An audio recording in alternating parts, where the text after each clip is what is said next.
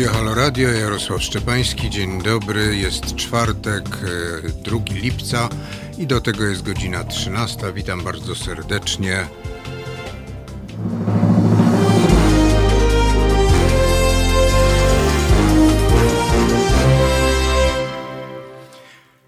Przeczytam Państwu najpierw list, który dostałem. List, który jest listem otwartym, a list napisał nasz gość sprzed tygodnia. Nie tyle gość, co właśnie no rozmówca. Gość w sensie odległościowym, bo o, rozmówca był w Las Vegas. Słychać go było wprawdzie tak, jakby był w studio i to jest zasługa i wyższość techniki. Panie i panowie, mam nadzieję, że ta wiadomość zastanie was w dobrym zdrowiu, pisze autor tego listu. Tu Tomek Śmiela, akrobata stargówka, mieszkający w Las Vegas i praku- pracujący w showbiznesie od zawsze. Z wieloma z was dawno lub nigdy nie rozmawiałam, może i może was dziwić ta wiadomość. Piszę do wszystkich, których kontakt mam w swoim telefonie i komputerze. Piszę, aby podzielić się swoim ciężkim, spędzającym sens powiek i spokój z serca, poczuciem wstydu za to, co się dzieje w naszym kraju.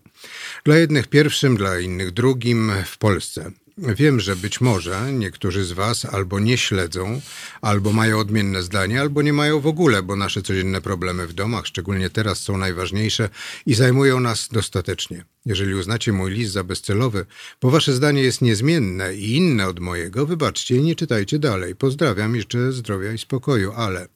Jeśli macie podobne zdanie jak ja, że coś do końca nie jest tak, mówiąc bardzo oględnie, przeczytajcie, pisze Tomasz Śmiela z Las Vegas. Wiele z Polek i Polaków dostrzega elementy pozytywne dla nich i nie chce z nich zrezygnować. To zrozumiałe, głównie pięćset plus oraz niechęć do tych, którzy tego nie dali wcześniej, a mogli. To jest plus przesłaniający wszystkie minusy. Dozgonne dzięki, panie prezesie, tym. Nie jestem fanem dawania kasy i używania tego faktu jako argumentu wyborczego, ale przyznaję, wielu ludziom to zmieniło życie. Abstrahując od faktu, że przyznając to wszystkim, nawet tym, których, dla których pięćset plus to drobne, zamysł tego programu nie jest prosocjalny, tylko propolityczny. Pytam jednak, co ze wszystkimi pozostałymi problemami? Jedna sprawa. Pan Trzaskowski publicznie potwierdził, że nie zamierza tego programu likwidować. No więc do rzeczy. Kolejność przypadkowa, lista wybiórcza niepełna, nieprzyjęcie ślubowania od sędziów Trybunału Konstytucyjnego wybranych za poprzedniej kadencji, deforma szkolnictwa, łamanie prawa, w tym konstytucji, za pomocą prób manipulowania większością parlamentarną i długopisem prezydenta, destrukcja debaty parlamentarnej, kanalie, mordy, pewien palec rozgrzany do czerwoności, przycisk wyłączający mikrofon i tak dalej. I publiczne, media publiczne. Likwidacja Trybunału Konstytucyjnego. Porównajcie ilość spraw rozpatrywanych w przeszłości i teraz. Nagonka i destrukcja systemu sądowniczego. Frywolne wydawanie publicznej kasy. Macierewicz, Sasin, nagrody. Klerykalizacja państwa i społeczeństwa. Pan Rydzyk strofujący polskiego prezydenta. Wypięcie się na przyszłość planety i naszych dzieci. Brak odwagi przy kreacji planu na odejście od węgla. Aprobata i podsycanie ruchów i opinii rasistowskich, antysemickich, homofobicznych, różniących. Niekompetencja, chamstwo, brak ogłady, klasy i empatii na najwyższych szczeblach. To jednak nasi reprezentanci. Nietykalność władzy, osób na kontrakcie społecznym wybieranych przez nas i odwoływanych przez nas. Manipulacja na każdym kroku, próba nazywania białego czarnym lub czarnego białym z nadzieją, że ci, co słuchają, nie patrzą na kolor albo nie potrafią go zdefiniować. Ludzie, fachowcy, laicy, organizacje, rządy, naukowcy na całym świecie opiniują, porównują, oceniają i przestrzegają. Nawet ci, którzy mają prawo i obowiązek ze względu na wybrany przez nas porządek rzeczy, Unia Europejska. Niestety Polska bez względu na nic podąża ku ciemności siłą naszych wyborów. Jak powie- Jak powiedział kiedyś jakiś mądry człowiek, demokracja nie jest najlepsza, ale nic lepszego jeszcze nie wymyślono. Rozmawiajmy, pokażmy, że są elementy dobrej polityki, nawet jeśli przypadkiem.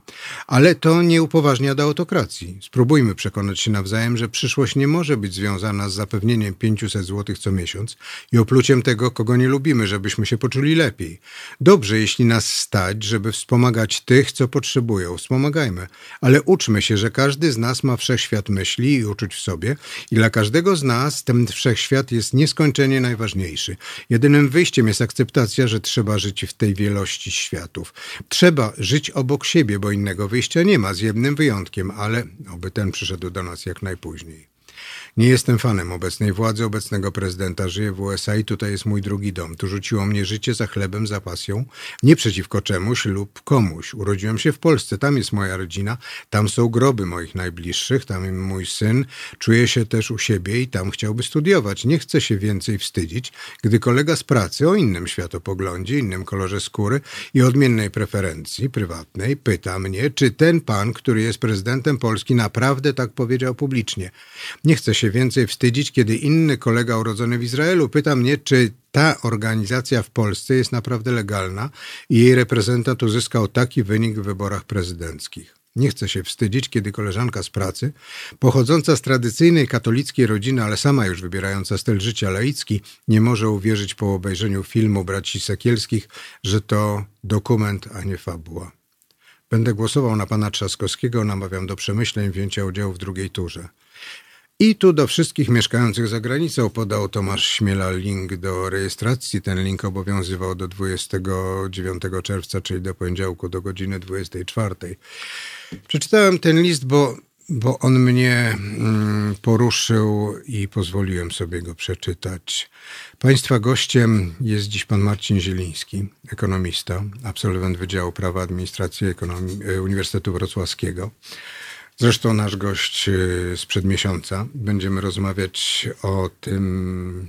No właśnie, za chwilę powiemy o tym, o czym będziemy rozmawiać. Może posłuchajmy muzyki dla rozluźnienia. To jest powtórka programu.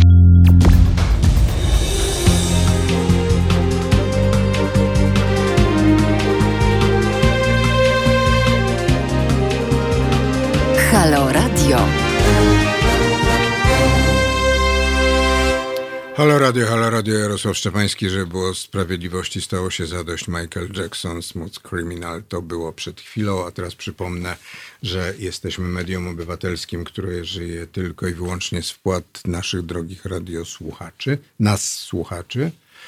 Informacje o tym, jak można nas wspierać, są na w w w kropka halo kropka radio. Jesteśmy na YouTubie, na Facebooku, można do nas dzwonić dwadzieścia dwa trzydzieści dziewięć zero pięćdziesiąt dziewięć dwadzieścia dwa. Ym, można, no tak, to już powiedziałem, gdzie nas można słuchać. Przypomnę, że y, naszym Państwa gościem jest pan Marcin Zieliński, ekonomista, y, z którym rozmawialiśmy parę tygodni temu, ale tej właściwie tej rozmowy wtedy nie skończyliśmy, bo bo y, nie ustaliliśmy podstawowej rzeczy, skąd się biorą pieniądze, które rozdaje rząd, premier, a prezydent obiecuje, że dopilnuje, by je rozdano w jeszcze większych ilościach. Skąd się biorą pieniądze? No, pieniądze mogą się brać z dwóch źródeł. Z bankomatu i z drukarki. Znaczy, to, to, to, to drugie tak, bo to pierwsze, no to jak są w bankomacie, to dlatego, że pochodzą z drukarki. Zasadniczo mogą się brać oczywiście z, z, do druku, y, czy te, to, ten dodruk nie musi przyjmować yy, tej formy takiej klasycznej na drukarce, bo to mu wystarczą zapisy w tej chwili komputerowe, żeby dodruk był. I drugie, drugie źródło to są podatki. I no, w Polsce Narodowy Bank Polski nie może bezpośrednio finansować wydatków yy, państwa. No może to robić pośrednio, co ostatnio się zaczęło dziać. To wyjaśnijmy do, do, do tego Narodowego Banku Polskiego, czyli Banku Centralnego i tego, jak on finansuje, nie, nie mogąc finansować, to może wrócimy za chwilę. Mm-hmm. Przejdźmy do tych pieniędzy, które się drukuje, bo to teoretycznie też Narodowy Bank Polski je wypuszcza. Tak, no tak, tak. I które są z podatków, bo rząd... To nie tylko Margaret Thatcher to mówiła i taka była mhm. jej wizja państwa, tylko rząd tych pieniędzy nie ma. Te pieniądze ma, które z nas ściągnie w jakikolwiek sposób, czy przez podatek bezpośredni, czy przez V A T, który jest podatkiem płaconym przez każdego z nas w każdym sklepie, mimo że od wczoraj jest podobno taniej, e, przez podatek e, akcyzowy na wódeczce, papierosach, paliwie, na czym tam jeszcze jest ten akcyzowy, nieważne. A, na perfumach na przykład, na wod- wodzie kolońskiej.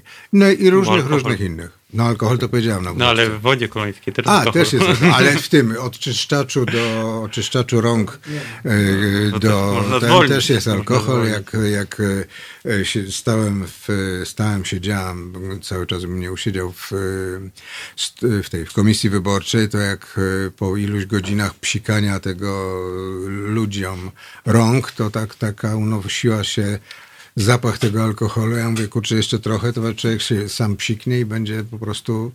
Ja to nie wiem, czy po takiej, po na wdychaniu się tylu oparów, to czy można przejść później siąść za kierownicę, bo to... Ja siadłem na rower. No. Ale jeszcze w międzyczasie liczyliśmy już bez wdychania. Liczyliśmy to, co tam zostało na skresie. Wróćmy do pieniędzy. Jasne. Yy, więc to nie tylko Margaret Thatcher, ale tu bym chciał zacytować, bo to jest... Myślę... No tak, pan zaraz dołoży nie tylko Margaret Thatcher, ale Leszek Balcerowicz. Nie, nie, nie, nie akurat to nie Leszek Balcerowicz. Myśliciel dziewiętnastowieczny yy, Alexis de Tocqueville, który powiedział, że demokracja skończy się wtedy, gdy rząd odkryje, że można przekupić obywateli, obywateli ich własnymi pieniędzmi. No i tutaj no, w tej chwili jesteśmy trochę w tym miejscu w Polsce i to jest... Yy, smutne, gdy są wymyślane kolejne programy, w ramach których państwo chce przekupywać ludzi ich własnymi pieniędzmi, które później w podatkach musi zebrać prędzej czy później. W podatkach albo w podatkach nakładanych bezpośrednio na ludzi, albo w formie podatku inflacyjnego, czyli po prostu wzrostu cen w wyniku zwiększania ilości pieniądza w obiegu. No dobrze, ale powiedział pan o podatku inflacyjnym. To jest bardzo, bardzo takie mądre stwierdzenie, tylko wytłumaczmy to, na czym to polega, bo przecież rząd mógłby tego podatku inflacyjnego nie nakładać. Znaczy, jakby, no, znaczy Narodowy Bank Polski mógłby nie drukować i wtedy no, i byśmy co wtedy? rzeczywiście... Gdybyśmy mieli stabilny poziom cen, to podatku inflacyjnego by nie było. Byśmy, ceny by nam nie rosły o, o trzy do czterech procent w skali roku, tak jak to się dzieje w tej chwili. A my byśmy... jesteśmy przyzwyczajeni do tego, że przez wiele, wiele lat ostatnich ym, ceny były mniej więcej stabilne mhm. i ta inflacja była, no, no nie powiem, że zerowa, ale, bo zerowa to jest niezdrowa, ale bardzo, bardzo niewielka. Nawet były okresy deflacji, też nic tak, i nic złego się, się, nic nie, się działo. nie działo. Mhm. Jeszcze można przyją- przypomnieć, że y, działo się to od początku lat dziewięćdziesiątych, kiedy w dziewięćdziesiątym czwartym roku na przełomie dziewięćdziesiątego trzeciego i dziewięćdziesiątego czwartego została przeprowadzona denominacja, kiedy przed denominacją za dziesięć tysięcy złotych po denominacji mieliśmy złotego, a ceny praktycznie nie ruszyły, chociaż wszyscy, znaczy bardzo wielu ludzi się wtedy obawiało. Mówię o tym Yy, przypominając to, bo yy, przygotowałem wtedy taki program telewizyjny właśnie na temat yy, denominacji i wszystkim się kojarzyła denominacja z wymianą pieniędzy z lat pięćdziesiątych, mm-hmm. czyli zupełnie z inną... A wtedy to była konfiskacyjna denominacja. Da, dokładnie, ta w, w latach pięćdziesiątych, w roku pięćdziesiątym. Mm-hmm. A to, co było zrobione i od tego momentu ten pieniądz właściwie nie tracił na wartości. No niewiele, no bez przesady, no trochę. Znaczy tam jeszcze się do, tam mniej więcej dwa tysiące pierwszego do dwa tysiące drugiego roku, tam jeszcze to, inflacja się dosyć wysoko mm-hmm. utrzymywała, ale później już się udało rzeczywiście osiągnąć niską inflację i przez... No praktycznie siedemnaście osiemnaście lat mamy jednocyfrową. No w tej chwili w ostatnich latach rośnie do takich poziomów już yy, no, wyższych, yy, dalej jednocyfrowych, no ale już wyższych, bo trzy i pół do czterech procent to jest dosyć wysoka inflacja. I to jest zauważalne. To jest zauważalne, jak się idzie po zakup. Już nie mówię, że po truskawki, mhm. które na początku były potwornie drogie, jeszcze szczególnie, że ich nie miał kto zbierać. To też jest zauważalne na przykład dla jakichś drobnych ciułaczy, którzy mają tam odłożone dziesięć dwadzieścia tysięcy na przykład i w tej chwili jak trzymają te pieniądze na koncie oszczędnościowym czy na lokacie w banku, no to też te, tak naprawdę tracą. Lokatę będą mieć oprocentowaną na jeden i pół do dwóch procent w skali roku, inflacja wynosi trzy i pół procent. Od, od, od odsetek się jeszcze trzeba zapłacić podatek dziewiętnaście procent i no tak naprawdę te oszczędności topnieją yy, z miesiąca na miesiąc w tej chwili. Czy jest jakieś wyliczenie, ile kosztuje, znaczy inaczej, kiedy ile dzisiaj, to ile pięćset plus to jest dzisiaj? Wyliczenia były, były robione, tak, natomiast no, Nie powiem w tej chwili dokładnie ile. Bo to było, to już tak doszło do trzystu pięćdziesięciu mniej więcej, że te pięćset, które było na początku wypłacane, to warte jest tak gdzieś po... No to zależy, czy się weźmie pod uwagę po prostu inflację jako ten, ten ogólny poziom mhm. cen, czy jakiś koszyk pewnie dla rodziców z dziećmi, bo to mogą być różne... różne tam dobra i wtedy rzeczywiście na przykład może się okazać, że tam bardziej spadł, spadł, spadła wartość takiego koszyka yy, no rodzinnego, tak, bo, niż takiego przeciętnego. Bo dla... bardziej wzrastają te pieniądze, mm-hmm. że ceny tych towarów, które ludzie chętnie kupują. La Belle, Lady Marmalade. Słuchajcie, powtórki programu.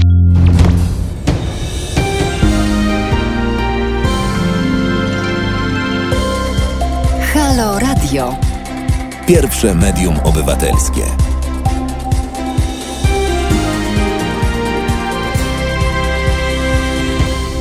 Halo Radio, pierwsze medium obywatelskie. Jarosław Szczepański, czwartek, drugi, drugi dzień lipca, godzina trzynasta dwadzieścia pięć. Państwa gościem jest Marcin Zieliński. Rozmawiamy o tym, dlaczego trudno jest zrozumieć, że te pieniądze, które dostajemy, to, te, no, które rząd nam daje, obiecuje, że daje albo daje, czy tę trzynastą emeryturę, czternastą emeryturę, jak bon turystyczny lub różne inne, to są pieniądze, które pochodzą po prostu z naszych kieszeni, z naszych portfeli, wyciągnięte z lewej. Teraz będę się zastanawiał, z której ręki wyciągnięte po to, żeby można je było włożyć gdzie indziej. I dlaczego to jest tak skomplikowane, że tego nikt nie może zrozumieć i to mm, ciągle trwa. Powiedział pan, że pięćset plus to jest czterdzieści miliardów rocznie. Tak, pięćset plus to czterdzieści miliardów rocznie. Yy, kosztuje kosztuje tak, około, budżet, około, czterdzieści, kosztuje... około czterdzieści miliardów rocznie.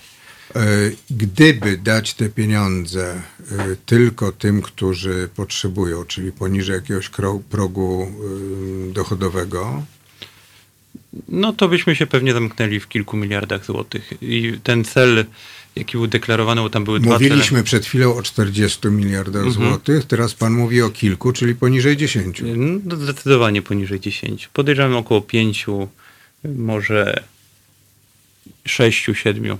No to zależy, jaki próg byłby dochodowy wybrany do tego, żeby y, dawać. No dobrze, to czy gdzie te trzydzieści miliardów idzie?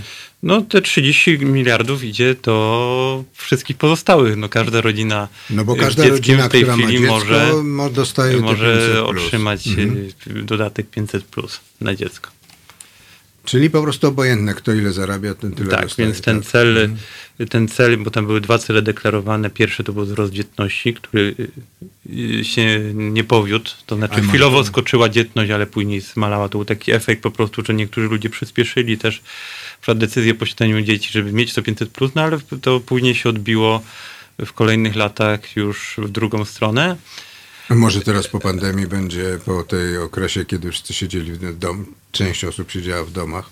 To tak jak był w stanie wojennym. W stanie wojennym, wojennym oczywiście.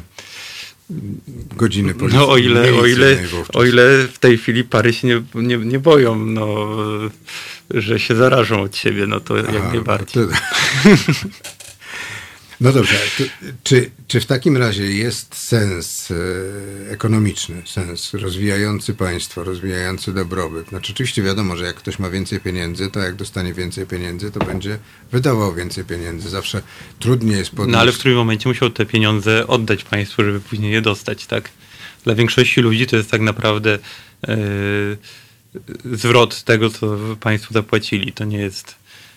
korzyść netto dla nich, tak? To nie jest, że coś dostają więcej niż, niż oddali. W ten Wyjaśnijmy sposób. To jeszcze raz, tak żebym, żebym ja to zrozumiał. To znaczy, jeżeli ja zarobię więcej, znaczy ja to już nieważne, nie bo ja już mam, już nie dostaję pięćset plus. O, mhm.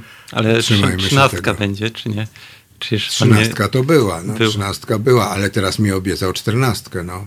Tylko ja to bym chciał, żeby ta trzynastka była taka, w tej wysokości, jaką dostaje emeryturę pan prezes Jarosław Kaczyński, bo jak tam wczoraj wyliczyłem z tych danych, które zostały podane, to mu wychodzi sześć tysięcy osiemset brutto mniej więcej. O, to bardzo no to, to emerytura. Już emerytura, tam, daj Boże zdrowie, no to taką trzynastkę to ja bym chciał, a nie tam jakieś osiemset złotych, no bo co to jest? No, mhm. że, pamiętacie taką z takiego jednego filmu Nowaciki. Dobrze. Dlaczego, dlaczego tak łatwo jest przekonać yy, nas, Polaków, obywateli, mieszkańców tego kraju, że jak dostaniemy te pięćset plus, znaczy większość, no mówię, nie ci starsi, tylko ci młodsi, że to jest wspaniale. No bo, no bo jak patrzę na wiadomości, jak patrzę na kampanię wyborczą, no to, to bez tego, bez tego dawania pieniędzy w ogóle nie ma kampanii wyborczej. No, nic poza tym nikogo nie interesuje.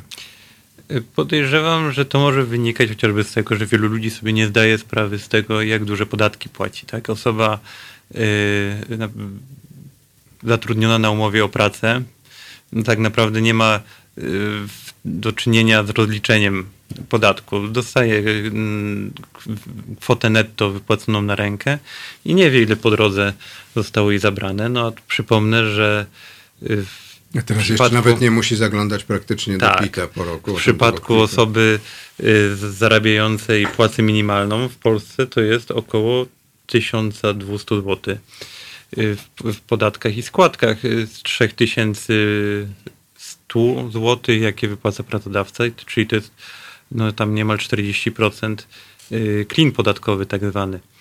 Czyli różnica inaczej mówiąc, tym, co... przypomnijmy, że żeby pracownik dostał do ręki tysiąc dwieście złotych, to pracodawca musi wydać mniej więcej, no ile tam, już teraz to strzelam, bo nie, bo nie pamiętam dokładnie tego wyliczenia. To znaczy, żeby pracownik dostał tysiąc dziewięćset, to pracodawca musi wypłacić trzysta. No tak, czyli to jest tysiąc dziewięćset równa się trzysta, tylko pytanie jest, jak, jak to udowodnić, nie matematycznie, bo to się nie da udowodnić, ale jak to udowodnić psychologicznie. Tu jest problem właśnie.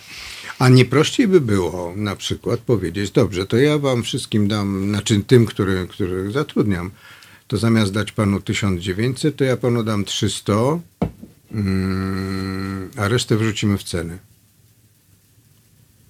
No, znaczy jest też, są ograniczenia do wrzucania, do przerzucania kosztów, bo to m- m- musieliby wszyscy przedsiębiorcy być w stanie przerzucić te koszty, tak? Jeden, y- mo- mo- mo- może jeden przedsiębiorca zaoferować trzysta takiemu pracownikowi na rękę, wtedy będzie musiał mu wypłacić cztery i pół tysiąca, podniesie ceny, ale inni się na to nie zdecydują i oni będą sprzedawali taniej, a ludzie wolą kupować taniej, tak? Chcą zarabiać więcej, a płacić mniej.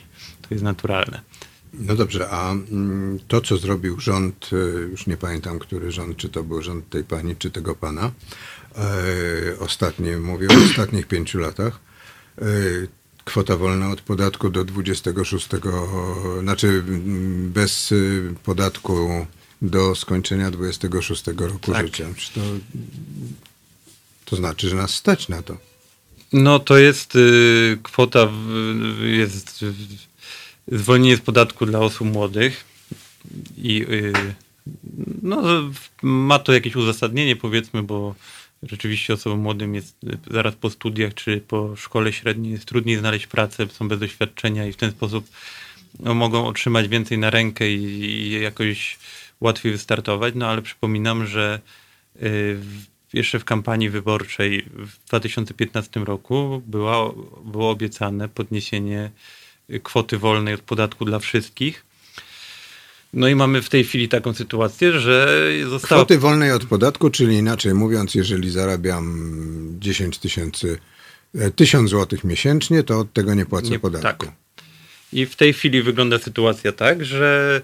Jest podniesiona kwota wolna do osiem tysięcy złotych, ale tylko dla tych, którzy zarabiają osiem tysięcy złotych rocznie, tylko rocznie. Dla tych, którzy zarabiają osiem tysięcy rocznie. Rocznie to podzielmy rocznie. Przez dwanaście, to nam sześćset sześćdziesiąt siedem daje... sześćset sześćdziesiąt siedem złotych. w zaokrągleniu do pełnych złotych. sześćset sześćdziesiąt siedem złotych, dwie godziny pracy konsultanta, a może właśnie jedna. Później, później ta kwota wolna się zmniejsza do progu trzynaście tysięcy rocznie, czyli tam tysiąc z hakiem miesięcznie, i później ci między trzynaście a osiemdziesiąt pięć tysięcy, czyli to są normalnie, zwyczajnie zarabiający ludzie w pierwszym progu podatkowym, mają dalej taką kwotę wolną, jak mieli do tej pory, czyli trzy tysiące dziewięćdziesiąt jeden złotych. Czyli przypomnijmy wszystkim naszym słuchaczom i słuchaczkom też, że to, co obiecywał obecny prezydent przed poprzednimi wyborami, że on dopilnuje, bo to on obiecywał, że on tak. dopilnuje, że kwota wolna od podatku będzie zdecydowanie podwyższona, no to, to obiecywał. To obiecywał. Obiecywał to miało i teraz być... może obiecywać dalej, ponieważ tego nie dotrzymał, tak? No, na tym polega też polityka, że się więcej obiecuje niż, niż, niż się da realizować. Ale no, trzeba mieć to na uwadze. Tutaj by była zdecydowanie to yy, podniesienie kwoty wolnej. Takie no, dość radykalne podniesienie kwoty wolnej byłoby ewidentnie korzystne dla yy, gospodarki. By, no, tak jak już wspomniałem przed chwilą, to jest prawie czterdzieści procent wypłaty przy pensji minimalnej. Yy, zabiera państwo w formie podatków i składek. Dodajmy, że to później rośnie. To znaczy, to nie jest tak, że to jest też czterdzieści procent od dziesięć tysięcy otrzymywanych miesięcznie, tylko to się później kumuluje i jest to rośnie, rośnie, rośnie. To znaczy, nie, znaczy tam się utrzymuje mniej, mniej więcej, czy tam się zmienia, bo tam w pewnym mhm. momencie oczywiście no wchodzi się w drugi, w drugi próg podatkowy, to się trzydzieści dwa procent płaci od nadwyżki powyżej osiemdziesiąt pięć tysięcy rocznie, ale odchodzi ZUS, więc to tam mniej więcej się utrzymuje na tym poziomie. Natomiast jest problem w przypadku osób mało zarabiających, bo to są często osoby, które są nieaktywne zawodowo z tego powodu. Nie, nie szukają pracy albo pracują na czarno. Trudno im wejść jest na rynek pracy z tego powodu właśnie, że nikt nie jest gotów im zapłacić ponad trzy tysiące złotych miesięcznie, żeby oni mogli dostać tysiąc dziewięćset na rękę. Więc tu obniżenie tego klina podatkowego dla tych osób przez chociażby zwiększenie kwoty wolnej, no należy uznać za bardzo słuszny postulat. No to jest słuszny postulat, do tylko on jest nierealizowalny na razie, znaczy niezrealizowany. Niezrealizowany. Po prostu. Przypomnijmy jeszcze raz, trzynaście tysięcy do osiemdziesiąt pięć tysięcy rocznie. osiemdziesiąt pięć tysięcy rocznie to jest dwanaście sześćdziesiąt, to jest pięć, siedem tysięcy brutto. siedem tysięcy brutto miesięcznie. Czyli siedem tysięcy brutto to jest na rękę cztery i pół? Jakoś tak mniej tak. więcej. Coś takiego. No i dla tych osób to jest kwota mhm. wolna taka, jaka była, tak, nie, nie wzrosła. I to jest, yy, przypomnijmy również to, że to jest dziewięćdziesiąt sześć procent pracujących w Polsce? No nie wiem dokładnie ile, ale podejrzewam, że... No między pe- dziewięćdziesiąt trzy a dziewięćdziesiąt. Na pewno, na pewno więcej niż dziewięćdziesiąt procent. Większość ludzi gdzieś w tych widełkach się mieści. Tak? Osoba zarabiająca płacę minimalną, czyli yy, te tysiąc dziewięćset na rękę, co daje jakieś dwa tysiące sześćset do dwa tysiące siedemset brutto, też się mieści. Czyli ktoś, kto zarabia tyle, ile rząd uznał za minimalne, konieczne wynagrodzenie do wypłaty na pełen etat, to też jest yy, obciążone normalnie podatkami, a kwota wolna wtedy wynosi tylko trzy tysiące złotych. Mhm. Yy, dobrze. I teraz yy, zostaje nam od tych dziewięćdziesiąt pięć procent, zostaje nam następne pięć procent. Bo te kwotę wolną od podatku, czyli ci do dwudziestego szóstego roku życia, to jest ich mało. Kto mój z nas dzwoni telefon? To, na, to, to poproszę, na, na fotel będzie mniej burczał. Dobra. E, zostaje nam te pięć procent mniej więcej, czyli inaczej mówiąc, chce pan powiedzieć, że przynajmniej tak ja zrozumiałam z tego, co pan powiedział, to, co pan powiedział, że te pięć procent to płaci większy podatek po prostu.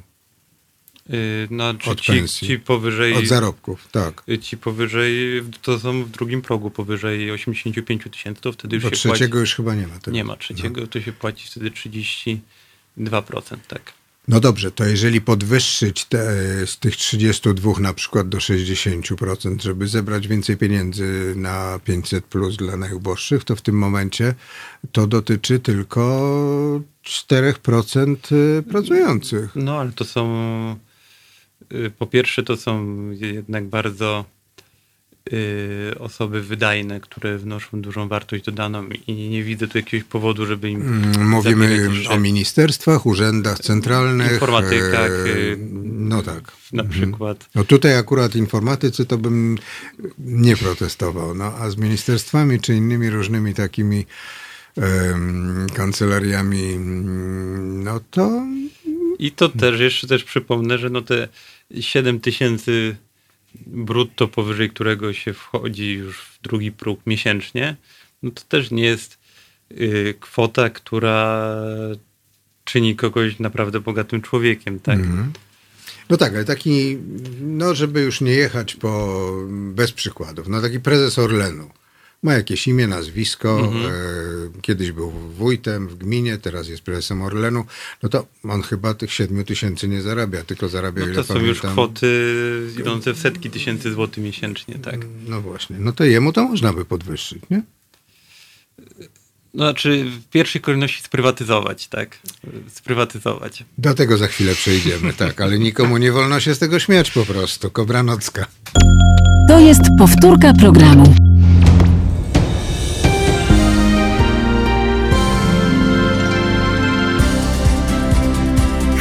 Radio. Pierwsze radio z wizją.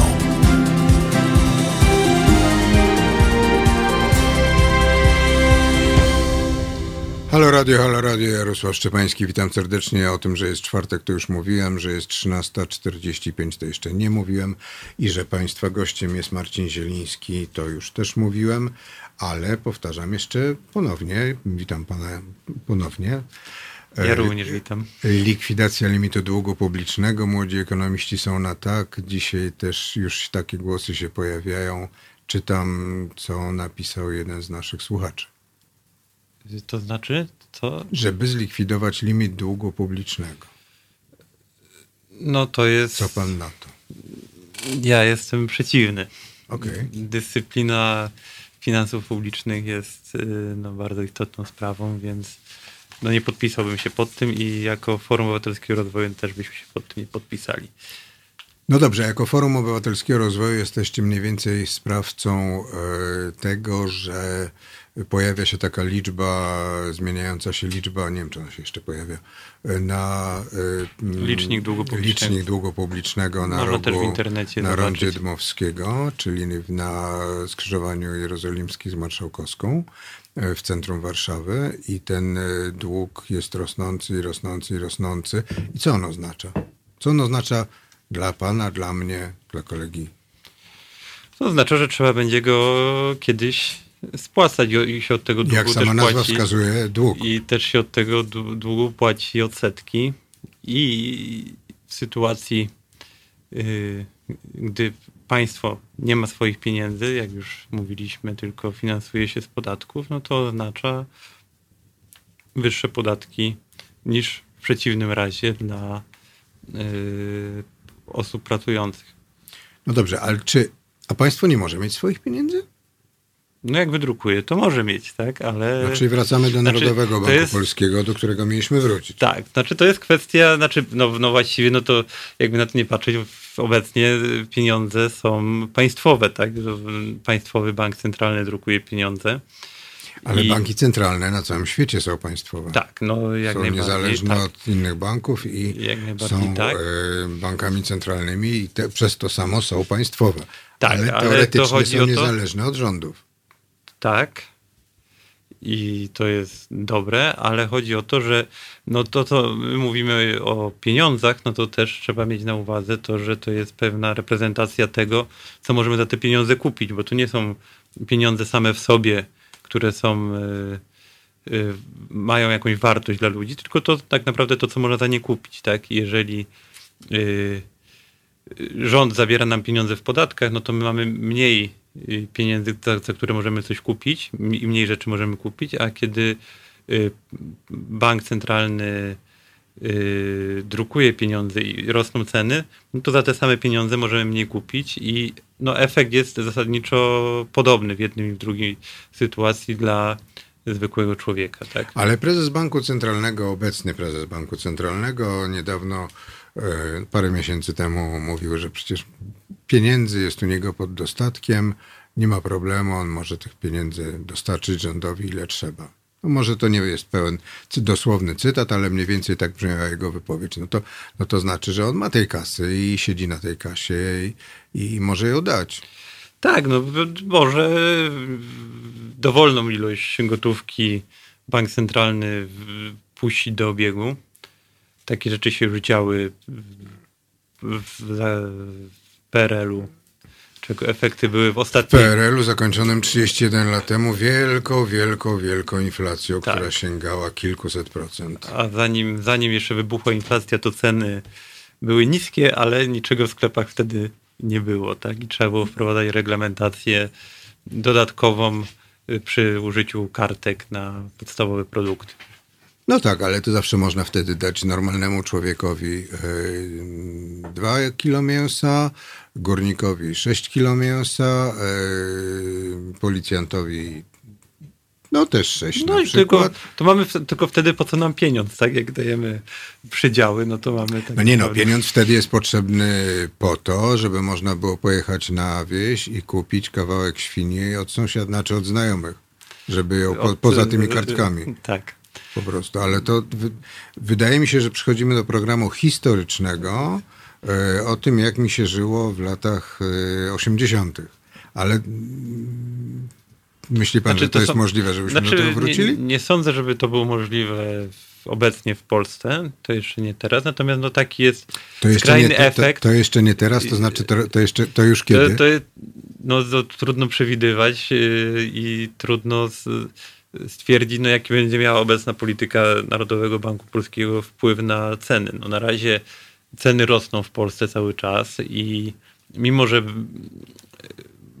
słyszeliśmy ze strony i premiera Morawieckiego i prezesa Glapińskiego, że nam nie grozi inflacja w tej chwili, to było na przełomie marca, kwietnia, tylko mhm. raczej deflacja, no to mamy cały czas w Polsce inflację i według ostatniego odczytu za czerwiec, no to rok do roku inflacja, czyli w skali całego roku, wyniosła trzy przecinek cztery procent, czyli ceny dalej dosyć szybko rosły.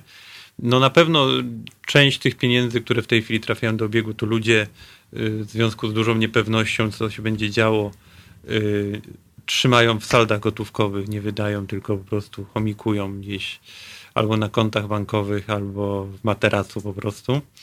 No bo to mniej więcej na równo wychodzi w tej chwili trzymanie na koncie bankowym. Yy, to nie jest takie oprocentowanie, bo kiedyś było dziesięć procent. O, zdecydowanie, to, to zdecydowanie. No ale zawsze, zawsze powiedzmy na koncie bankowym, to oszczędnościowym czy na lokacie, to tam jakiś powiedzmy procent, półtora, a w jakiejś promocji no nawet jeszcze dwa i pół się chyba znajdzie. Co, cały czas jest, ale to, ale to często jest to, że to, to dwa i pół, jak jeszcze jakieś, nie wiem czy w tej chwili jest, no ale ostatnio jak sprawdzałem, to zdarzały się promocyjne oferty dwa i pół procent, to... No to chyba to, w skokach. Nie, nie, nie, to w bankach, to znaczy na przyciągnięcie nowych klientów, tak, że, i to jest zwykle na trzy miesiące i do dziesięć tysięcy złotych, czyli to nie jest też jakieś duże kwoty, natomiast no, no przy założeniu konta można sobie takie konto oszczędnościowe na trzy miesiące z wyższym oprocentowaniem założyć. No ale to jest na relatywnie małe kwoty i to tylko dla nowych klientów i tak dalej. No normalnie są oprocentowanie, to jest w tej chwili pół procent, procent, więc to jest d- dalej lepiej niż yy, w materacu, ale niewiele lepiej. No też odejmijmy od tego później dziewiętnaście procent podatku yy, belki od, od samych tych odsetek, czyli na przykład z procenta się robi tak naprawdę osiemdziesiąt procent, tak? No a w materacu, no, a w materacu. Ale, ale nie ma tych osiemdziesiąt. Nawet nie ma teraz. No tak, no jasne. No właśnie. No dobrze, to może przejdźmy do, do pytania, które, które zadaliśmy sobie w, słuchając... E, czego myśmy słuchali? Kobranocki. E,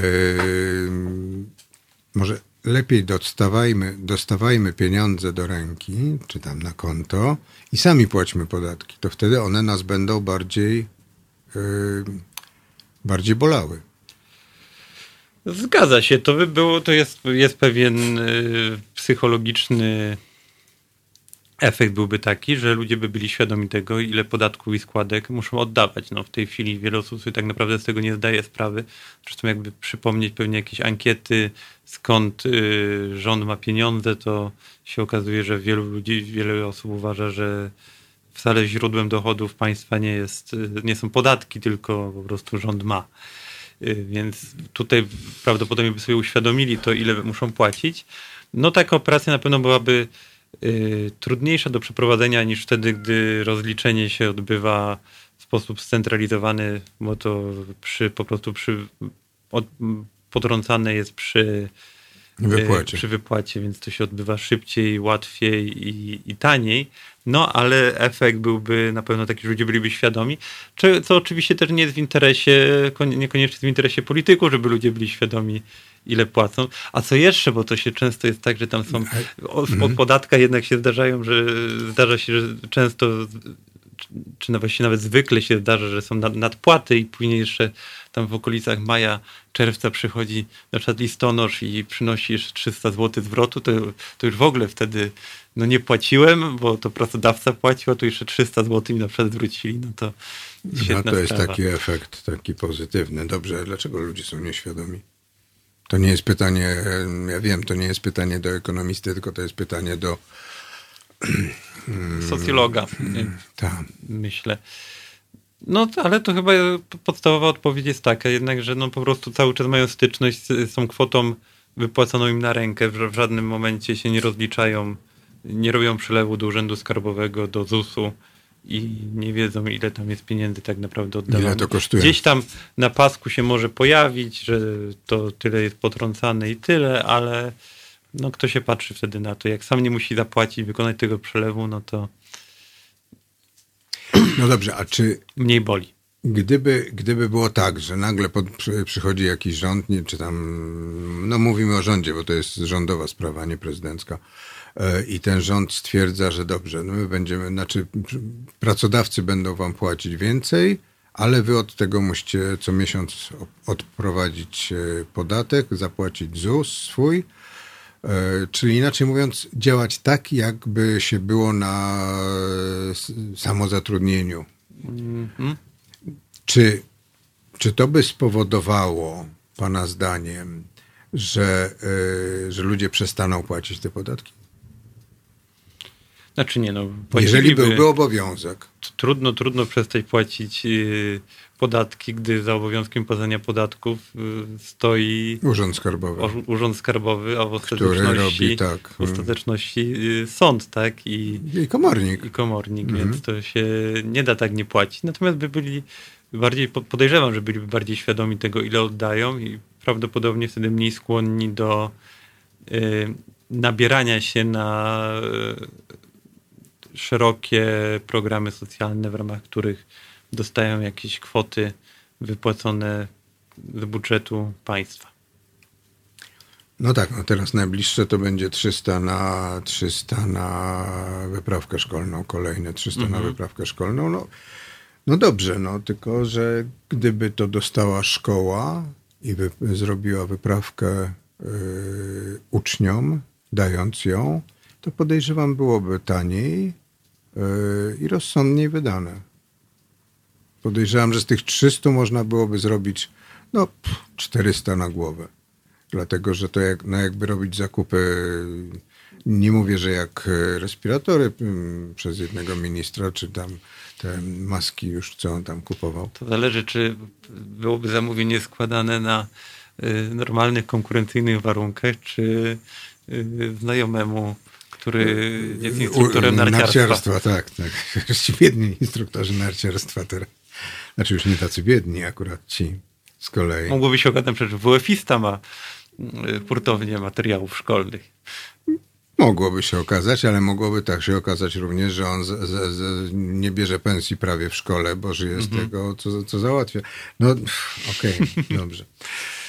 Czy na, do... na pewno byłby jakiś efekt skali do osiągnięcia przez szkołę, gdyby robiła zamówienie tam dla kilkuset osób, niż i by na pewno mogła wtedy wynegocjować niższe ceny dostaw, niż pojedynczy rodzice sklepie. Kupujący w supermarkecie, tak. Czy gdzieś tam. tam. Mhm. Ciekaw jestem, czy te um, tysiące dzieci, tysiące, bo jeżeli w Warszawie było sześćset, chyba było wyliczone w skali kraju siedemnaście tysięcy dzieci, które, z którymi straco, szkoły straciły kontakt, nauczyciele straciły kontakt w czasie zdalnych lekcji.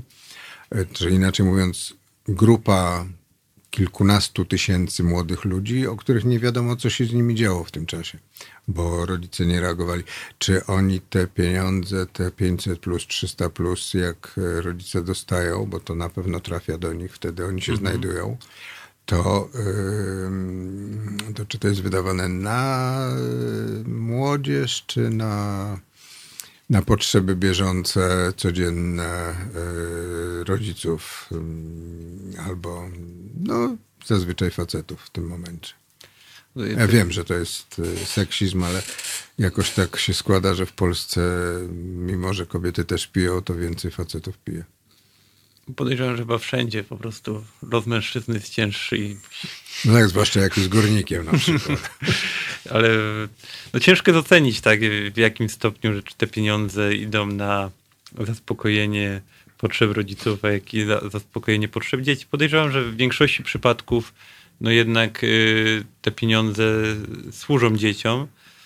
No tylko tutaj, tak jak już, już y, mówiliśmy wcześniej, jest kwestia, że te dzieci, które żyją rzeczywiście w ubóstwie, można by było wyciągnąć z tego ubóstwa o wiele niższym kosztem, bo nie trzeba wcale dawać pięćset plus dzieciom z bogatych rodzin, czy nawet z rodzin średniozamożnych.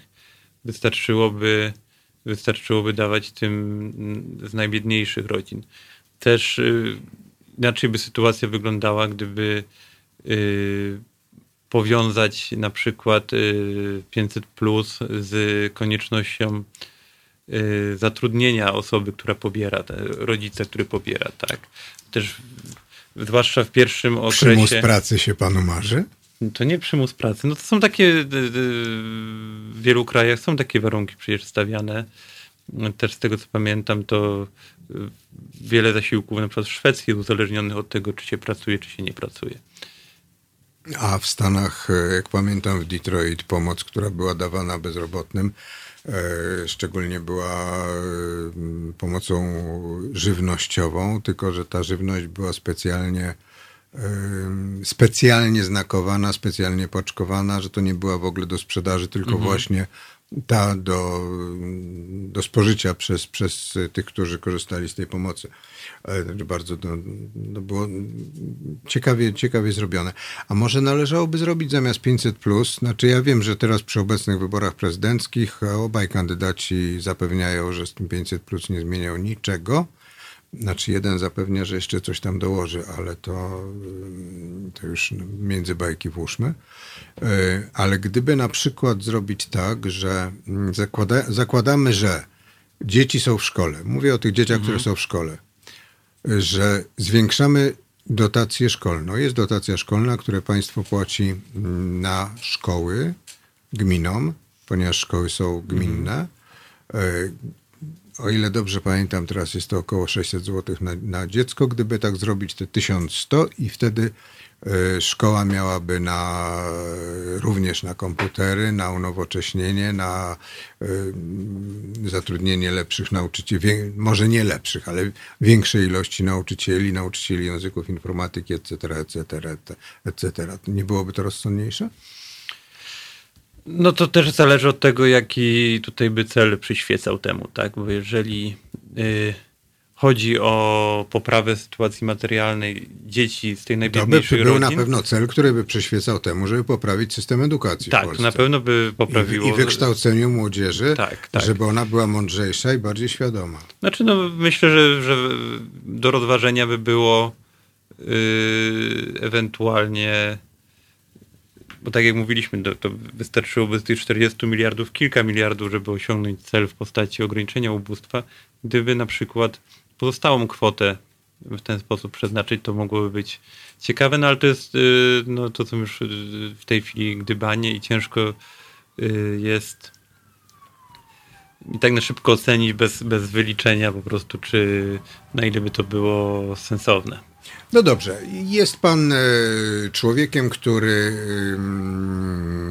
współpracuje z Leszkiem Balcerowiczem, czyli symbolem, symbolem dla jednych symbolem nieszczęścia gospodarczego Polski, dla innych symbolem tego, że Polska jest jaka jest, czyli jest, no nie powiem, że krajem mlekiem miodem płynącym, ale takim jakim jest w porównaniu z tym, jakim była trzydzieści jeden lat mhm. temu.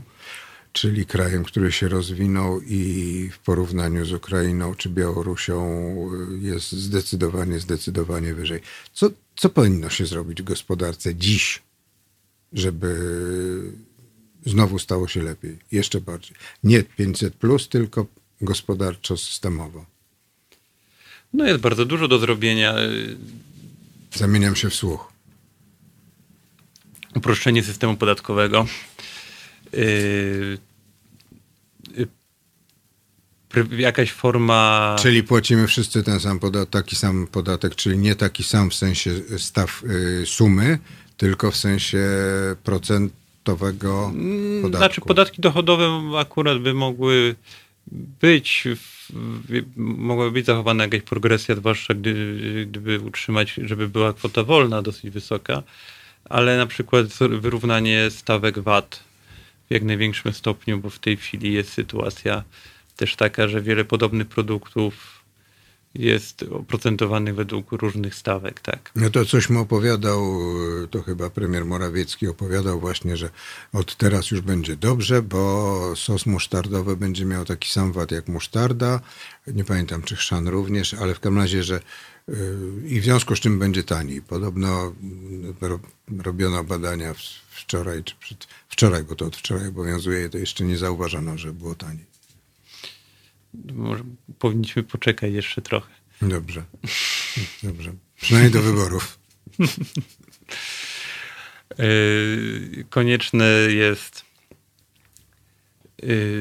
uelastycznienie na pewno kodeksu pracy, bo w tej chwili jest w Polsce się rozwija, bardzo się rozwija dualny rynek pracy. Jest Co pan ma na część myśli? osób, część osób na, znaczy duża część mm. osób jest na umowach o pracy, no ale też jest bardzo duża osób, część osób na umowach cywilnoprawnych czy na samozatrudnieniu i te osoby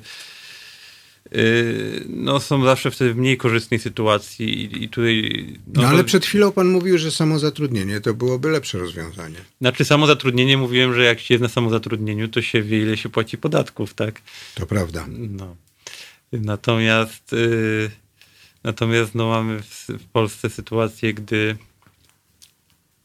yy, no, często jest tak naprawdę osoby, które wykonują pracę, która powinna być objęta umową o pracę, yy, są zatrudnione w inny sposób ze względów podatkowych, czy ze względów yy, też, no, że łatwiej później z, z nimi zerwać współpracę w razie czego. No tutaj jest kwestia, jak już jesteśmy przy, przy podatkach i przy dualnym rynku pracy, no to jest kwestia też zrównania stawek podatkowych dla różnych form zatrudnienia, tak? Bo w tej chwili, no zwłaszcza... No tańszy dla pracodawcy, dla pracodawcy tańszy jest pracownik, który jest na umowie zleceniu. Tak, jest niż na umowie tańszy. W przypadku wyższych wynagrodzeń to o wiele tańszy się okazuje pracownik na samozatrudnieniu, tak? Bo zwłaszcza już jest drugi próg, no to wtedy może przejść na podatek liniowy. ZUS jest stały. Czyli inaczej mówiąc, nie musi płacić podatku wysoko, trzydzieści dwa procent, tylko przejść na dziewiętnaście procent całego dochodu. Liniowy i wtedy, no, wtedy sam ma korzystniej. No, korzystnie musi od tego odprowadzić. Ale przy takim samym koszcie pracodawcy, no wtedy pracownik, czy właściwie to już wtedy nie pracownik, tylko zleceniobiorca mhm. prowadzący działalność go, gospodarczą, on, on na rękę otrzymuje więcej. No dobrze, a czy jest jakaś możliwość, żeby z, zabezpieczyć yy, system pracy taki, w taki sposób, żeby na przykład, tu kazus mamy ostatnio pandemii, ratowników medycznych, którzy są w większości na samozatrudnieniu i kiedy taki ratownik medyczny, yy, przy, przepraszam ratowników medycznych, mhm. ale akurat się przyszli mi do głowy, yy, taki ratownik medyczny idzie na dwutygodniową kwarantannę, to on przestaje zarabiać.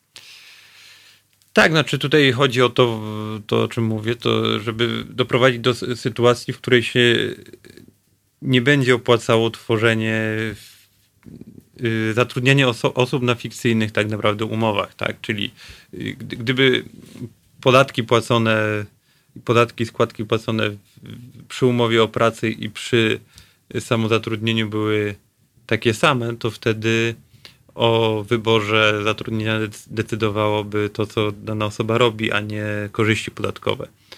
I oczywiście dla niektórych osób yy, samozatrudnienie ma większy sens niż umowa o pracę.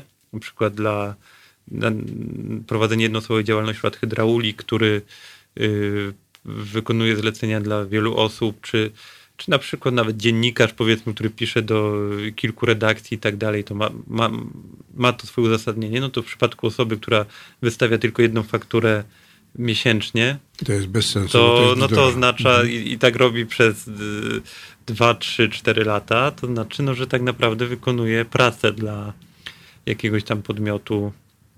I Ale to, zdaje, to jest zdaje to... się, że Państwowa Inspekcja Pracy w takich, w takich sytuacjach dość e, negatywnie do tego podchodzi, znaczy inaczej mówiąc czy, twierdzi... Znaczy miał być test przedsiębiorcy mm-hmm. wprowadzony, tak. ale nie został w końcu wprowadzony test Aha. przedsiębiorcy. Zresztą ten test przedsiębiorcy to jest taka kolejna byłaby proteza wtedy, yy, bo to właśnie miało być sprawdzane, czy jakie ktoś faktury wystawia i ile, i jakie one stanowią część czego i tak dalej.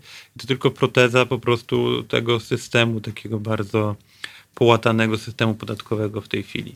Marcin Zieliński jest Państwa gościem. Przypomnę, słuchacie Państwo Halo.Radia. Jesteśmy na Facebooku, na YouTubie. Przypomnę, że prowadzimy kampanię na w w w kropka zrzutka kropka p l. Kampania, kampanię Ile nas kosztuje Kościół katolicki, czyli dwadzieścia miliardów złotych rocznie, które jest pochłaniane, wchłaniane przez Kościół katolicki. A teraz chłopcy Myslowic.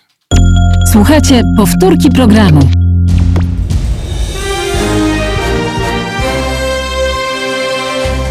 Halo Radio. Gadamy i trochę gramy.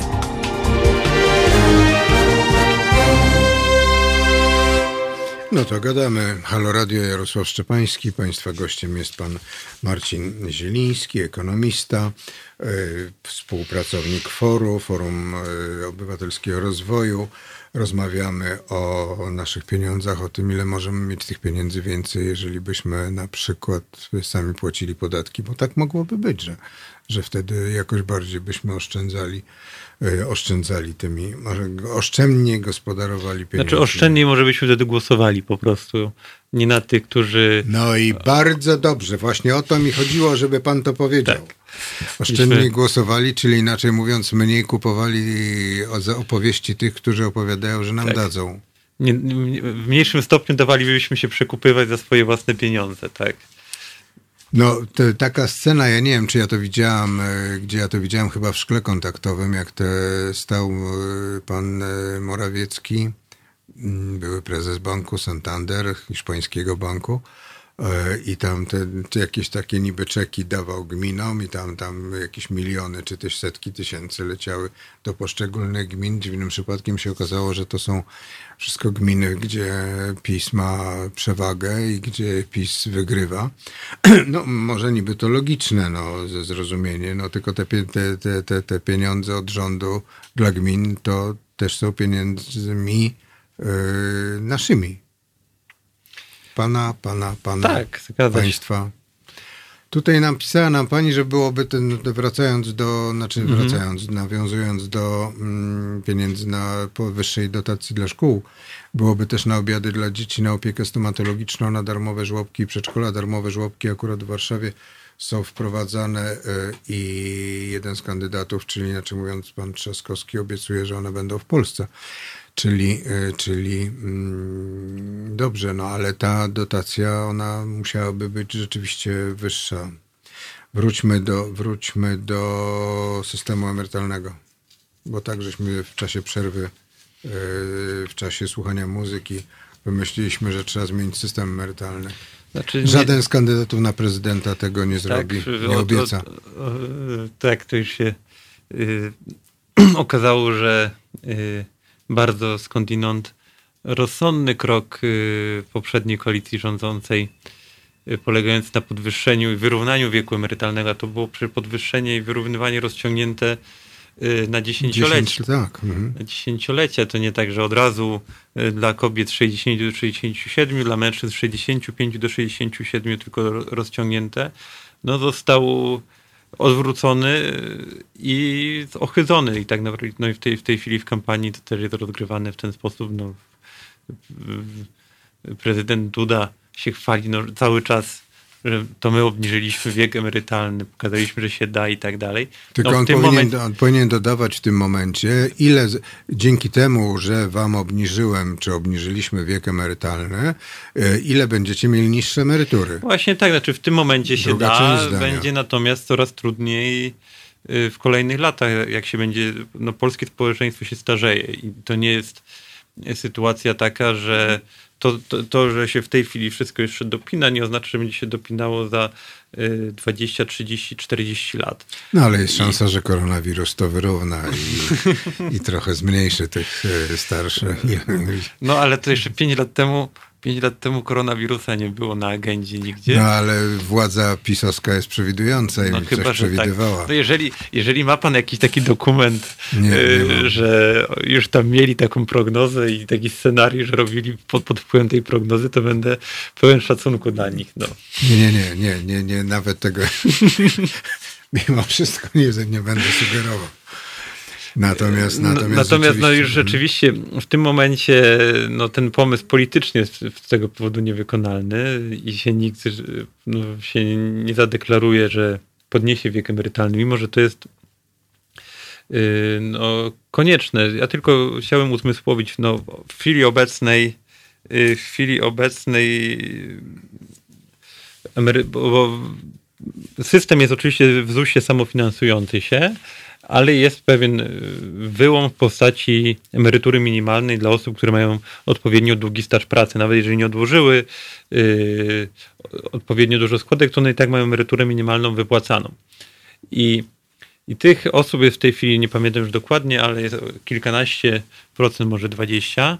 I w scenariuszu, gdyby ten wiek emerytalny był podniesiony do sześćdziesięciu siedmiu lat dla kobiet i dla mężczyzn, tak... Yy, na marginesie, no to wiek emerytalny sześćdziesiąt lat dla kobiet jest najniższy w Unii Europejskiej.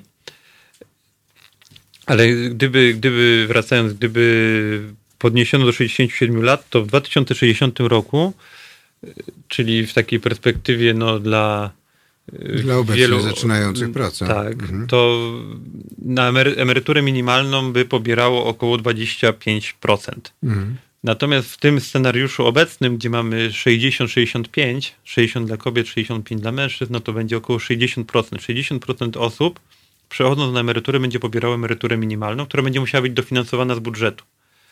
I to będzie ogromna presja na jeszcze większe obciążanie fiskalne malejącej grupy osób pracujących wtedy, bo będzie liczba osób pracujących będzie malała z powodu takiej, a nie innej demografii. Tylko ja się zawsze bronię przed tym, że, bo to jest tak, ten system o potwornej nazwie partycypacyjny, mhm. czyli inaczej mówiąc, że obecnie wypłaca się emerytury z pieniędzy, które płacą ci, co pracują dzisiaj.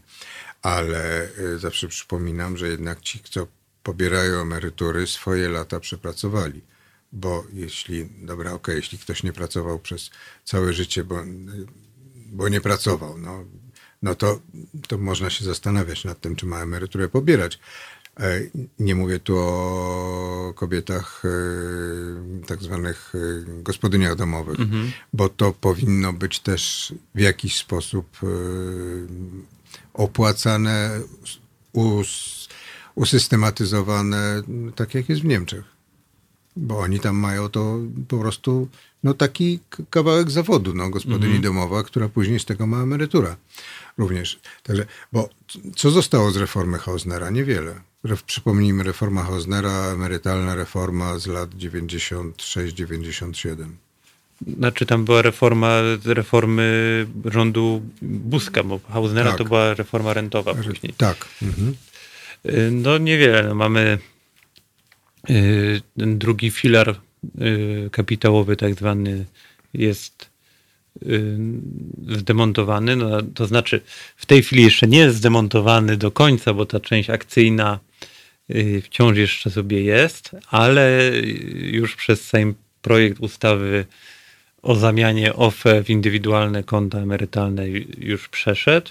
No i tam podejrzewam, że po wyborach pewnie będzie gdzieś... Znaczy wrócił z Senatu, teraz Sejm musi się zająć poprawkami i później już podpis prezydenta tylko, więc to już, już, już, już do Senatu ten projekt nie będzie wracał, więc to jest... Myślę, że kwestia po wyborach i będziemy... Czyli inaczej mówiąc, wracamy do systemu takiego, że państwo nam płaci emeryturę, my pracujemy, płacimy podatki, płacimy coś na ten Z U S, tak, czy pracodawca tak, znaczy, płaci na ten Tak, zgadza się. Znaczy mamy ten podstawowy w tej chwili, bo były wcześniej te dwa podstawowe filary y, przymusowe, w tej chwili no ten drugi już znika i będzie tylko ten pierwszy, no zostaje zawsze dla chętnych osób, do czego zawsze zachęcam. Trzeci filar, ten dobrowolny yy, do odkładania w ramach.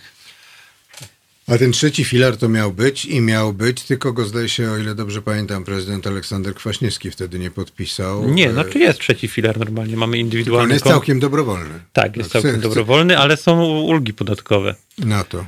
Są hmm. ulgi podatkowe, jest zwolnienie z podatku od zysków kapitałowych, tego tak zwanego podatku belki, jeżeli się dotrzyma do emerytury, bo można wypłacić wcześniej i wtedy, wtedy trzeba zapłacić. No i jest też w przypadku indywidualnego konta zabezpieczenia emerytalnego to, że można sobie obniżyć podstawę opodatkowania, jeżeli się tam, tam jest w tej chwili kwota do sześć tysięcy złotych, więc tam dla osoby yy, zara, w pierwszym progu podatkowym, no to wtedy ulga jest około tam tysiąc złotych z hakiem jakimś drobnym. No dobrze, no ale z, zakładając, że ktoś zarabia siedem tysięcy brutto, tak?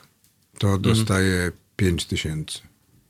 Mhm. To jeszcze z tego ma odkładać, bo to wtedy ze swoich pieniędzy. Tak, z, z tego swojego netto. Te, tak. Wtedy trzeba ze swojego netto. No ale tak jak mówię, no to chociażby można sobie wtedy obniżyć podstawę opodatkowania i ma się zwrot podatku.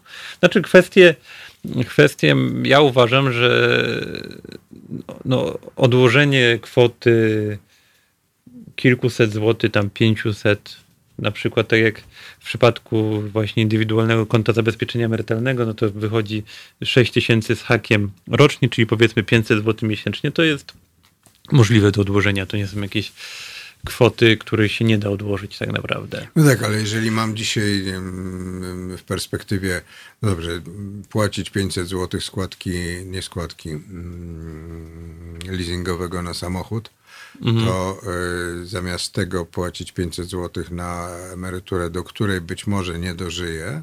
No ale to jest dziedziczenie wtedy i tak dalej. No tak, ale da, dalej nie dożyję. Nawet jak mhm. ktoś to będzie dziedziczył, to mnie już nie będzie.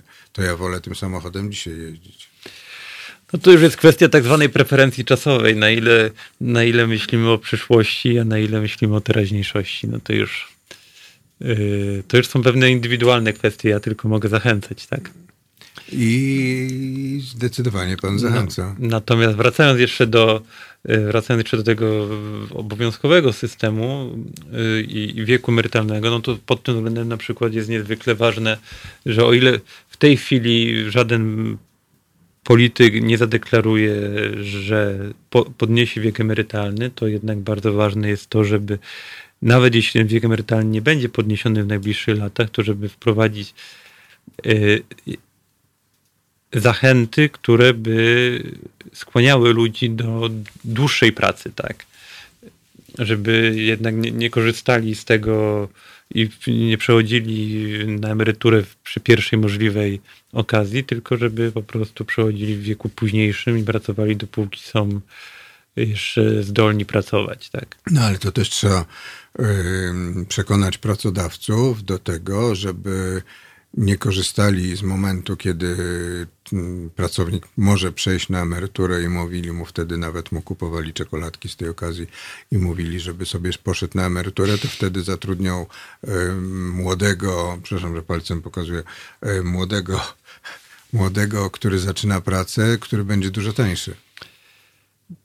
Tak, znaczy tu są, pojawiają się pewne inne jakieś problemy, bo jest problem na pewno ochrony osób w wieku przedemerytalnym i tak dalej, że jest je trudniej zwolnić, więc jak się tylko pojawia możliwość, żeby się takiej osoby, którą trudno zwolnić, żeby ją jednak wypchnąć na emeryturę, no to się z tego korzysta. To jest kwestia też przejrzenia oczywiście, bo ten galimatias przepisów w Polsce tworzy wiele różnorod- różnorakich zachęt do różnych rzeczy, które, do robienia rzeczy, których ludzie jednak nie powinni robić.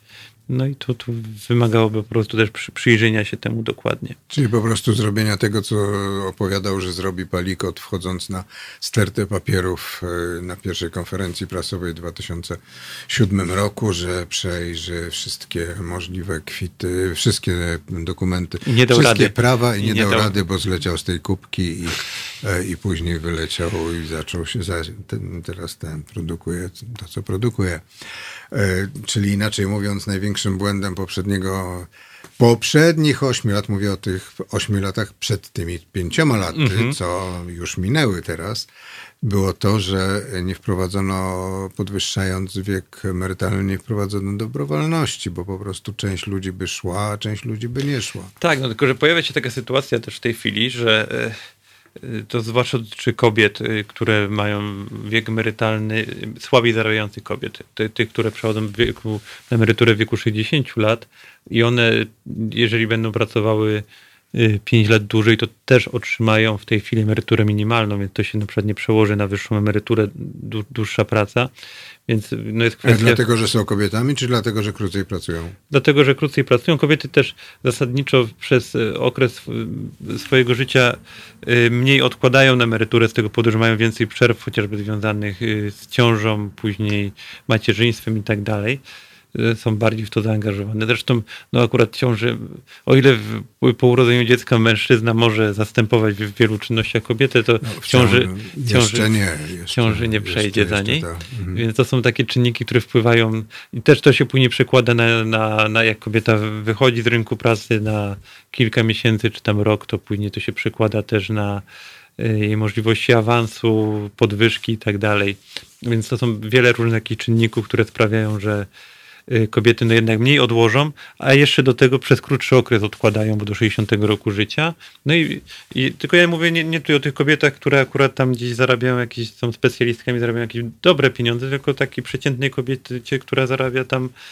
Kiedyś byśmy powiedzieli przątce łódzkiej. Tak, która teraz... i, wtedy, i wtedy jej się po prostu nie opłaca czekać z emeryturą, bo do, i tak czy siak dostanie emeryturę minimalną, dlatego no do rozważenia są pewne, wprowadzenie pewnych innych zachęt. No, pojawiały się takie pomysły na przykład, żeby osobom, które będą dłużej pracowały i później przechodziły na emeryturę, żeby przyznawać jakieś pakiety akcji spółek kontrolowanych przez państwo, tych na, gieł- na giełdzie i w ten sposób z- zrobienie po prostu prywatyzacji jakiej obywatelskiej na przestrzeni tam kilku, kilkunastu czy kilkudziesięciu lat. To jest na pewno ciekawy pomysł, warty rozważenia.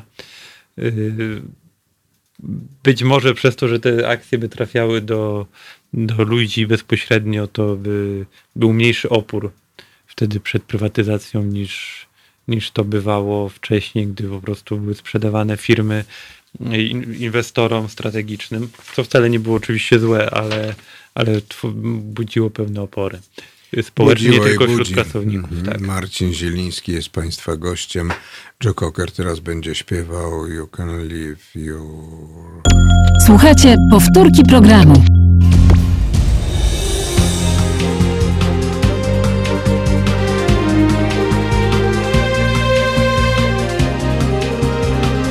Halo Radio.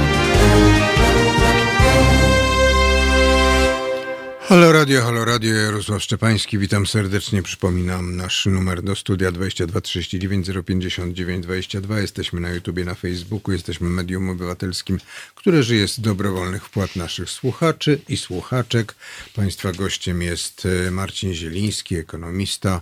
Rozmawiamy o tym, dlaczego mamy tak za mało w portfelach, a moglibyśmy mieć więcej, ale na razie jeszcze ciągle nie mamy jasnej odpowiedzi na to, co zrobić, żeby było więcej w tych naszych portfelach. Czy pana zdaniem trzymanie państwowych przedsiębiorstw takiej ilości, jakiej, jaka jest w dalszym ciągu w Polsce, i to są strategiczne przedsiębiorstwa, strategiczne w sensie takim, że najważniejsze i no w sumie no najcenniejsze, jest, to ma sens w ogóle? Znaczy...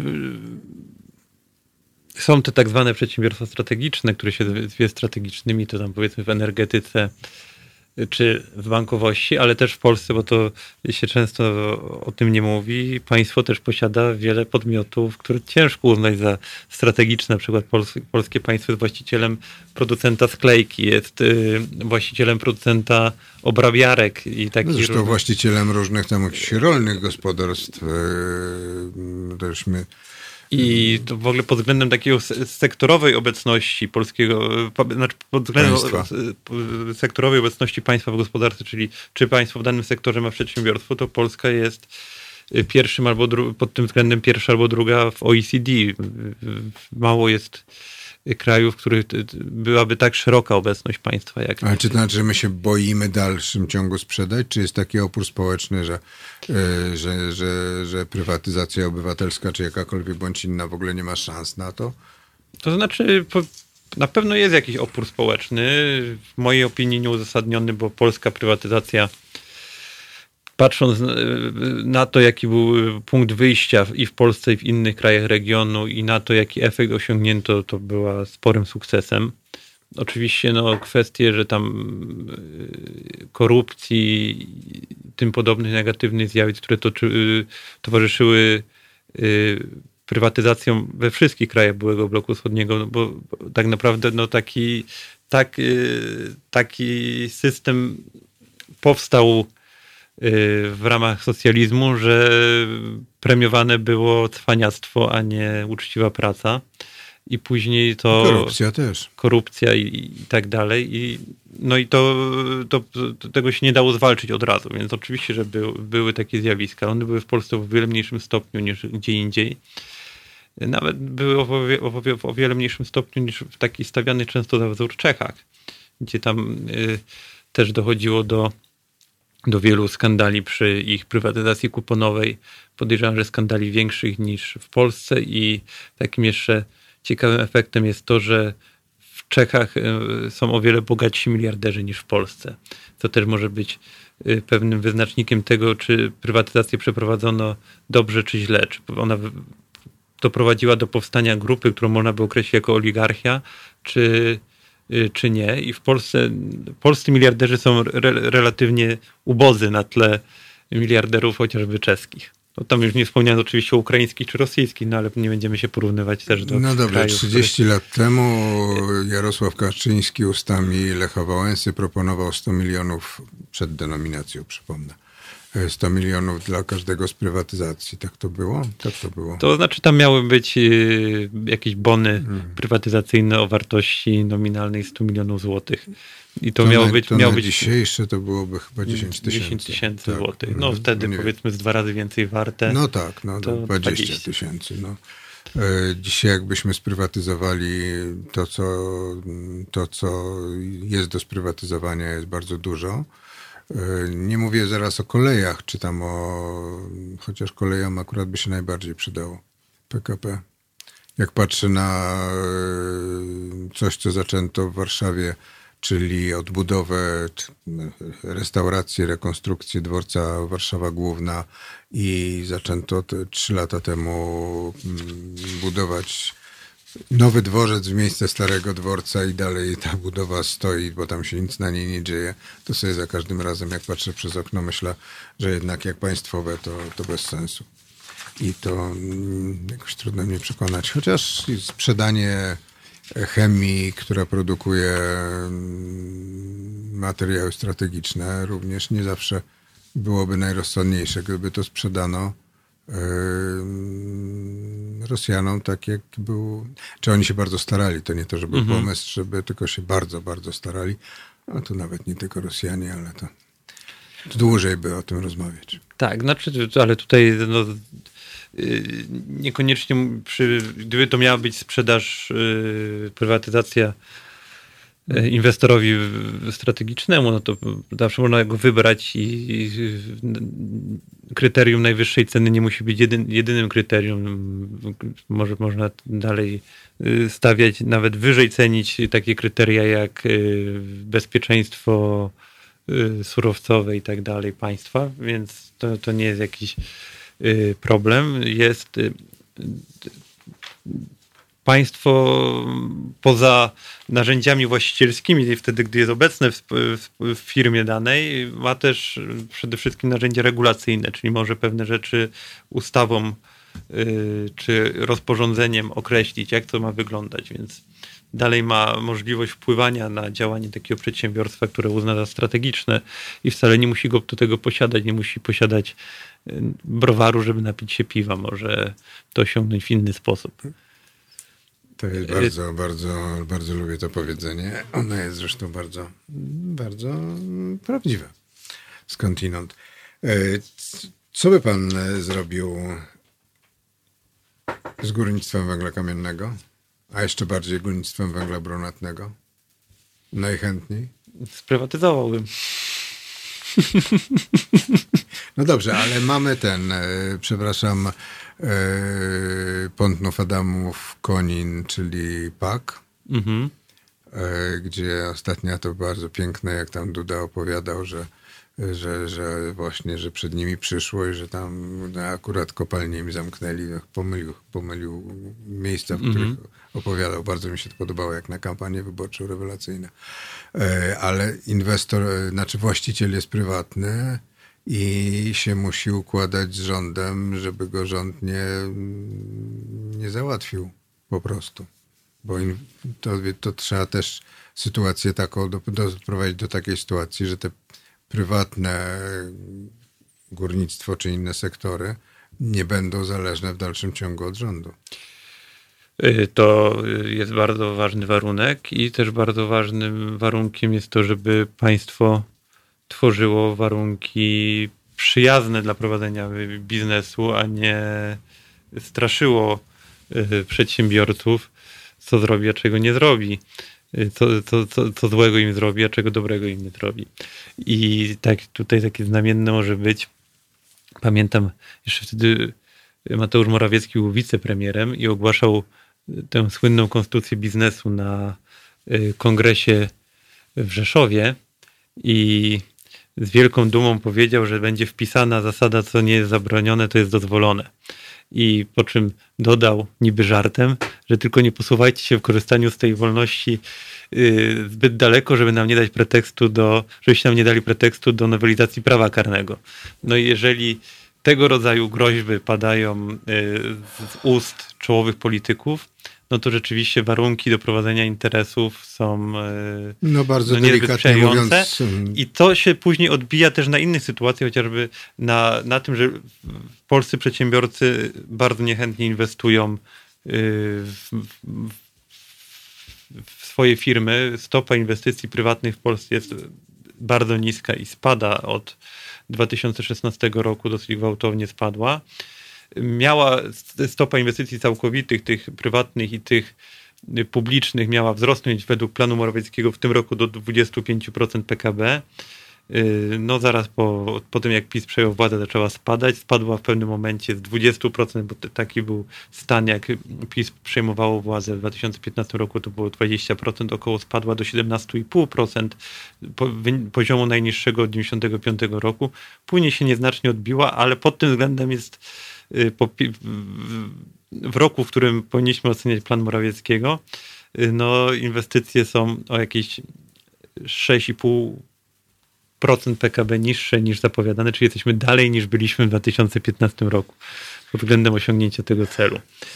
No ale to jest właśnie no. efekt te, tego typu, tego typu działalności, wypowiedzi polityków, działalności legislacyjnej polityków i tak dalej. Czyli zmiany praw, prawa i niestabilności prawa, co za tym idzie uciekania inwestorów od inwestowania pieniędzy. Marcin Zieliński był państwa gościem. Przypominam, że słuchacie Halo.Radia, że jesteśmy medium obywatelskim, że zbieramy również pieniądze na kampanię Ile kosztuje nas Kościół katolicki, a kosztuje nas dwadzieścia miliardów złotych, You Too, With or Without You i Jarosław Szczepański. Żegnam się.